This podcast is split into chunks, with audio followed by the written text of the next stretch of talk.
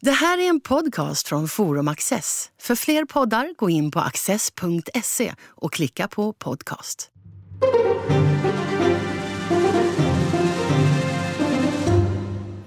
Varmt välkomna till Studio Access. Min gäst idag är professor Richard Florida som är i Stockholm för att ta emot ett hedersdoktorat vid Kungliga Tekniska högskolan.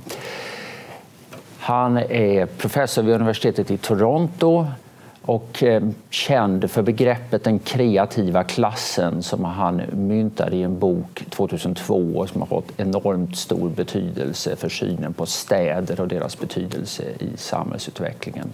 It's great having you here, Professor Florida. It's great being here. Thanks for having me. Almost 20 years ago, in 2002, um, you coined a phrase and launched the concept of the creative class. What is the creative class? You, you know, time flies. Yeah. when you say 20 years ago, and, and it sounds so funny, it, it, seems like literally yesterday. 17, I guess. Yeah. You know, and, and yeah. at that time, you know, our society has been changing for a long time from an older uh, industrial society, a society tied to raw materials, agriculture, land, big fact. Think about Sweden or the country I'm originally from, the United States.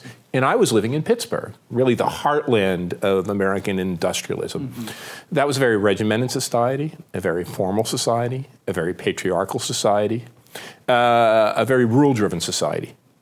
Um, what I was witnessing, of course, was a change. And I think I captured the beginning of the change. Writing this before the new millennium, writing this in the late 1990s, you could see a change was going on. First, that change, I think, happened in the 60s uh, around a revolution in music uh, and in lifestyle. It happened in the United States. It happened in Britain. It happened to a large degree here in Sweden. Sweden was one of the incubators of this re- revolution. Uh, and then it began to happen in business. First, in the high technology businesses in the San Francisco Bay Area. So, what I began to do was grapple with that. Uh, what was new about it? What I found to be new about it wasn't the high tech startup, it wasn't the, the new musical culture. It was the rise of a new class of people scientists, technologists, not what, what Peter Drucker, the great Viennese management theorist, called the knowledge worker, mm. uh, but also artists, musicians, entertainers, and media types. And adding them up was quite shocking. It, I mean, this was the big surprise in my life. And what's the crucial common denominator? Uh, education, uh, values, well, lifestyle? Th- th- this is a fantastic question that gets right to the heart of a, of a big academic debate uh, which I've been in the middle of, most people would say education. Uh, if, whether you have completed college or university. Other people might say generation, whether you're a member of the new millennial generation. Other people would say a, a different kind of values. I said something different. You know, in a way, I went back to the writings of Karl Marx, like it or not, who said that the way in which society is shaped is by how classes, classes of people relate to the means of production. There was a farm society, agricultural society, and peasants were the, subordinate class. There was a industrial society, and the proletariat the workers were the subordinate class. Well, in a knowledge-based society, I said, what creates a new class? The mind has become the means of production. It's human creativity. So I rooted that in the kinds of work they do. I actually went back to 800 occupations mm-hmm. that are collected by the US Bureau of Labor Statistics, and I looked at those occupations with my colleagues, the ones in which you think to make a living. And that's what became the creative class. And there you find artists as well as business people and, uh, and lawyers. Yeah, anyone, you know, my dad worked in a factory. So when he went to the factory and they made eyeglass frames, just like, kind of just like ours, they made plastic ones or metal ones. In fact, I, I love these frames because I, am farsighted like my father. And my father was an older guy, right? He served in World War II. So he had kind of classic frames like these. So they always reminded me of him. But he worked with his backs and his arms and his legs. And thousands of men Italian, German, Polish, African American, Latin, Hispanic American, Puerto Rican American lived in that, uh, worked in that factory. Uh, but what was happening in this new kind of economy was fewer and fewer people were doing that. In the United States, I don't have the comparable fact for Sweden. 5% of Americans do factory work. Uh, more than 35% of Americans work with their minds. And if you take a major metropolitan area like Stockholm or New York or San Francisco, it's well over 50%, perhaps as high as 60%. So, working with your mind, using your creativity in a way, that the creativity that we're born with and we cultivate, that's the key that distinguishes this new group of people that's kind of changing society, changing the way we work, and changing the way we live. I mean, talking about Marx, I think he's the one uh, in his turn talking about how quantity changes into quality, right? So, when did this? Um, this group of people become big enough to, uh, to become a, a relevant uh, agenda setting class for society. So, so, looking back, you know, now almost 20 years in retrospect, my hunch is the trigger date, if you will, is about 1980. Uh, that, that if you look at the rise of the industrial society happening someplace between the middle to the end of the 19th century and in full bloom by the 1940s and 50s, it begins to decline and peter out, and you see the growth, and I mentioned this before.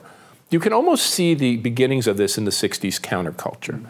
Uh, young people, just a little older than me, you know, young people in, in Stockholm, in London, in New York, in San Francisco, in Los Angeles, Paris, saying, we don't want to be in this old kind of bureaucratic working society. We want free expression. We want to express ourselves through arts, through culture, through fashion, through growing our hair long, through music. But I really do believe it was not 1965. But it's about 1980 where you can begin to quantify the change. Mm. And in that period, the percentage of people working in the creative classes scientists, knowledge workers, technologists, researchers, innovators, artists, musicians, and so on more than triples in terms of a share of the workforce. It goes from about 10% to over a third.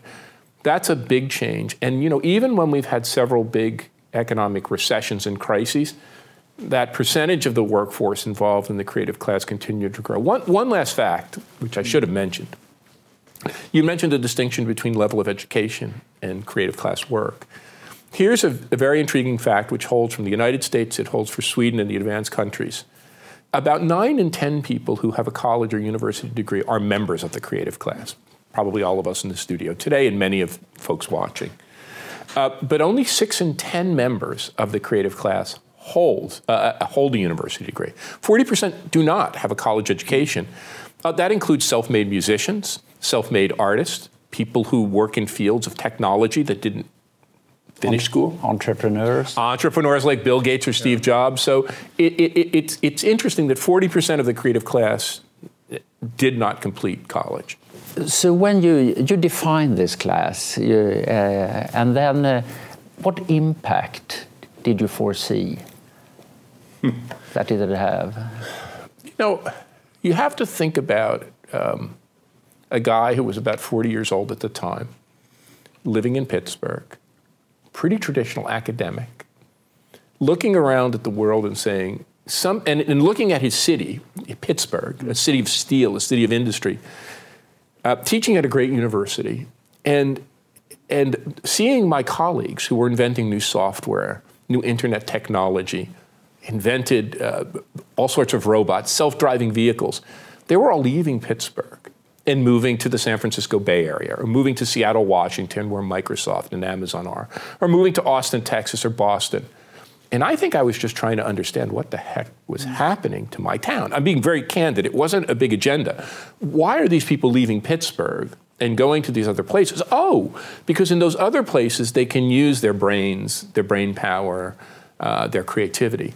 I didn't think it would have an impact. You know, I, am being very candid with you. I'd written six or eight books before this.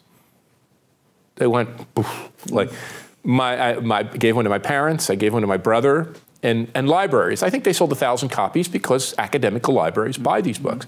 I expected the same. Poof.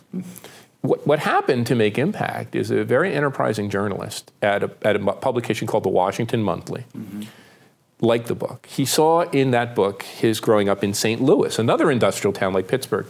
And he published an essay about six months after the book launched with the headlines Why Cities with Gays and Rock Bands Win the Economic Development Race. And, and on publication of that essay, the book went driving up the charts. So I didn't expect any impact. And I'm still in shock.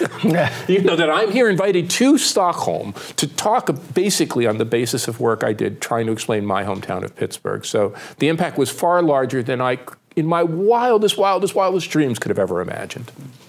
The book is all often described as, or accused of even, being normative rather than descriptive. What would you say about that? Well, you know, I think the book hit a hot button issue. And let me, so, so first of all, the book is not normative. Mm-hmm. Um, it is, it is a positivistic, like that or not. It is my attempt to explain the world as it was and as it was evolving. My attempt, in a not, not Marxist ideological way, but in the same way a great economist like Marx tried to explain the factory system in his day, I was trying to explain the creative economy in my day. Um, I think, you know, I hit a hot button issue. Now, now, and I think the normative thing comes from two sides. Originally, the, the criticisms of my normativeness came from the right wing and the ultra right wing who said this stuff that Florida is saying about the creative class and its impact on society, the rise of new flexible ways of working, secular society, a green society, all the things that we see in Stockholm today, um, a more urban society, a set of values that are open, that are open minded with regard to the gay population, minorities, and women's rights. Mm-hmm. Uh, uh, the, the, the wanting to move back to the cities, they thought that was all nonsense and, and they accused me of all sorts of things, you know, including undermining the Judeo-Christian civilization as we ah, know it. That. Uh, uh, later on the left, the, on the left though, the book came in from quite a great deal of criticism later on, because people on the left thought of it as a playbook for gentrification. Mm-hmm. Uh, well, they thought they saw two things. One, they saw in this book, they, they accused it of being a playbook for gentrification, but also it's funny, a group of folks who, who might have thought that class, and I still believe class is a very useful construct for unpacking the world, they also, the idea of class rubbed them the And here's what rubbed them the wrong way that I dare lump in artists and business people. They, they couldn't get over that. So I think it was both on the left and the right uh, accused of and attacked of as being normative. But you know, that comes with the territory. If you write a successful book that has impact, over time you learn that that's part. To what extent has it been used as, as, a kind of manual for city improvement and uh, city modernization? It has. Yes. You know, and, and, yeah. and, quite strikingly, you know, here is a kid, a young man in Pittsburgh, mm. you know, getting calls from all over the world. Mm. You know, they're coming in from Stockholm and Malmo and Copenhagen and Paris and London and, you know, Denver. And I could go on in Milwaukee. I could go on and on and saying, you know, your book has given us hope. But I always resisted being part of that playbook. What, what I'm, the person who inspired me, I've always said that I've tried to take some of Karl Marx's insights and put them together with some of the insights of another great American uh, writer called Jane Jacobs. Jane Jacobs was a writer who brought cities into the conversation and said that the economy was evolving in ways that weren't so much dominated by large firms. Think about Sweden and the United States are really two economies that have been very dominated by large vertical firms. She said the real source of innovation was coming to be cities. Now, she wasn't talking about the Silicon Valley. She was talking about New York or Stockholm or Paris or London as incubators of creativity. Um, what Jane Jacobs always said is you can describe how cities work, but it's bottom up. You, you cannot plan it. In an attempt to plan it, will hurt it. So what I was trying to do was uncover the dynamics, and what I always said to people is we can't tell you what to do, but we can tell you what's affecting your city. But yeah, the book was, and, and I think generally speaking, this is interesting. The effect of the book in that realm has been somewhat positive. When I go, not to Stockholm or not to New York, not to Paris, but when I go to Milwaukee, Indianapolis, small towns around Bergen, Norway, mm-hmm. you can see communities that have been reinvented and that have found a pathway for reinvention around harnessing the creativity of their people and young people opening businesses. So I think I think that it's been very constructive in giving city builders a set of tools, not just me. There's lots of Tigran Haas at the KTH, Charlotta Mellander at Jibs, Michael Porter at Harvard, Ed Glaeser at Harvard. I could go on, uh, Paul, um, uh, Paul Krugman. A lot of us built these tools but they gave cities a way to reimagine their economy. And, and I look, my base case in the book, my base case in the book is Pittsburgh. That's what I say in that book. I say if Pittsburgh can't make it, we're in trouble. If Pittsburgh can make it with its assets and universities, look at Pittsburgh today. It has completely reinvented itself around the idea that it can be a creative city. So in that sense, I think the book, book has been constructive. So the creative class has continued to rise. Is that fair to say? Yes. And what does that imply? You tackled that question in a new book of yours that was published a couple of years ago.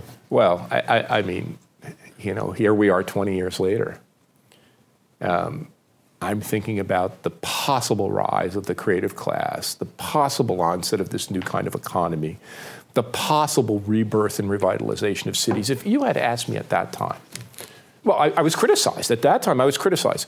You really think you can revitalize Pittsburgh or Detroit or Milwaukee or their equivalents, those communities, the dying communities outside of London, like Birmingham and Manchester, they criticize Florida, you're crazy. Uh, uh, uh, this stuff is, as soon as there's an economic recession, it's all going to move back to the suburbs. What happened, and, and when 2008 occurred, oh my God, they said this is nuts what Florida has written about. It's all going to recalibrate uh, the creative cities are going to die. The creative classes are going to go put ties back on. We're all going to go back to the old way of working of the 1950s and 60s. In fact, what happened was the opposite. It accelerated in ways that shocked me, that I, I fully did not predict.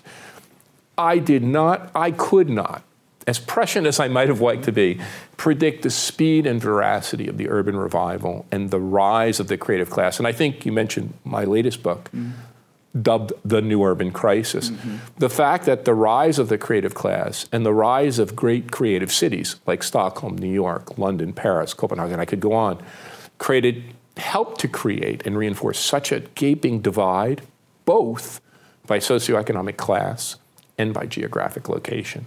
So yeah, that's that's what I failed to predict, and that's the reality we're living in now, uh, unfortunately.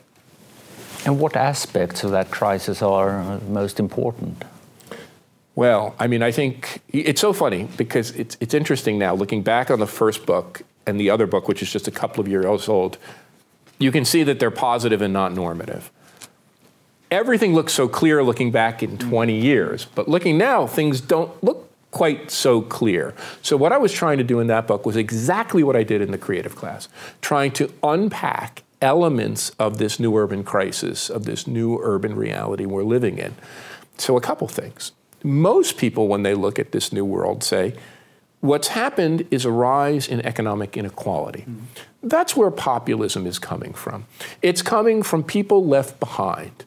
That's an important element. This gaping divide between the affluent, the educated, the creative class, and the other classes. For, for example, let me give you an example.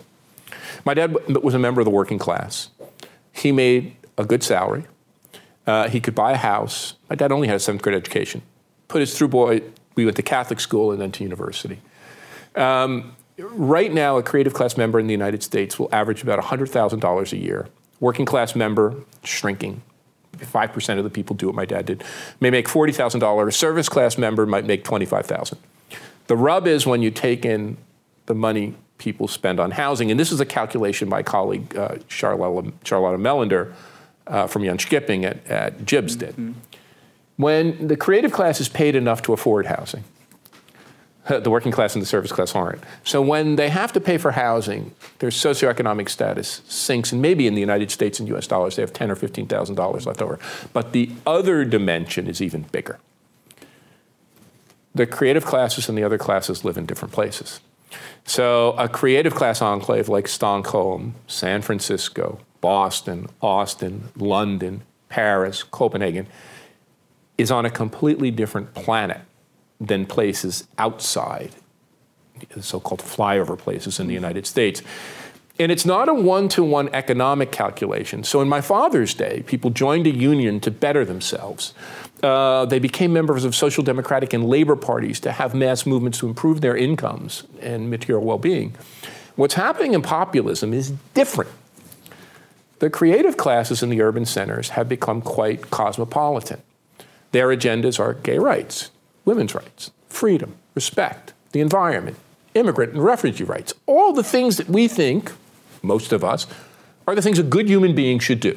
This is what a guy named Ronald Inglehart, a famous political scientist, called the new political culture, which was emerging among the affluent and the middle classes. But people being left behind recoil at that. They're not clamoring so much for, for national economic policy. In fact, they're saying no places and people in small rural communities are saying, we want to go back to a more traditional, male dominated, family oriented, less cosmopolitan culture.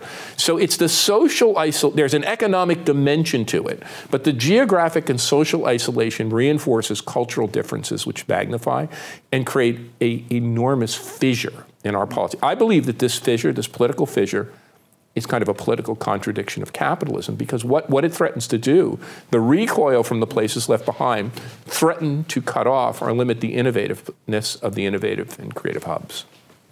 To what extent would you say that this is a US phenomenon? Uh, if you look at Sweden, uh, uh, one of the problems in the US is that real wages have been stagnant for a, for a large group of people for a very long time by now. That's not the case here, fortunately. Uh, inequality has risen here too, but not uh, by any means to the same extent. But we still have populist movements in, in a country like Sweden or, or where, wherever you go in Europe. So, and this is why I think my original analysis of the creative class was useful, and the analysis of the new urban crisis is more useful. This is not an economic divide. This is a locational and cultural divide, which has an economic overlay. But it is principally a geographic and cultural divide. And the reason. An insider outsider yeah. issue. Well, the yeah. reason I say this yeah. is where does this idea come from? Mm. Um, we said that my original idea for the creative class, like it or not, came from my experience living in Pittsburgh for nearly 20 years. Well, after that, I moved to Toronto, a, a, a city which is much more like Stockholm than it is like New York City or Pittsburgh. It's kind of a social democratic city. Stockholm is a little bit more advanced and a little bit more socially oriented, but very, at least in the North American context, the most similar. Uh, health care for all, public education subsidized by the province or the state, so you don't have these great discrepancies based on where you live. What happens in Toronto? In my first year there, the original populist, this mayor called Rob Ford, you've probably seen him in Sweden. I have, yes. Uh, the guy literally crack on the desk, you know, uh, prostitutes in the office. And he, he, he rose a populist coalition, not just of white working class Canadians, but of new Canadians. Mm-hmm. New Canadians, Jamaicans, Indians, and Asians. Okay. Why? He wasn't anti immigrant. He was anti those cosmopolitan values. And, and he really put a laser focus on the creative class. Mm-hmm. His big issue bike lanes. He saw bike lanes as a horrific waste of taxpayer dollars.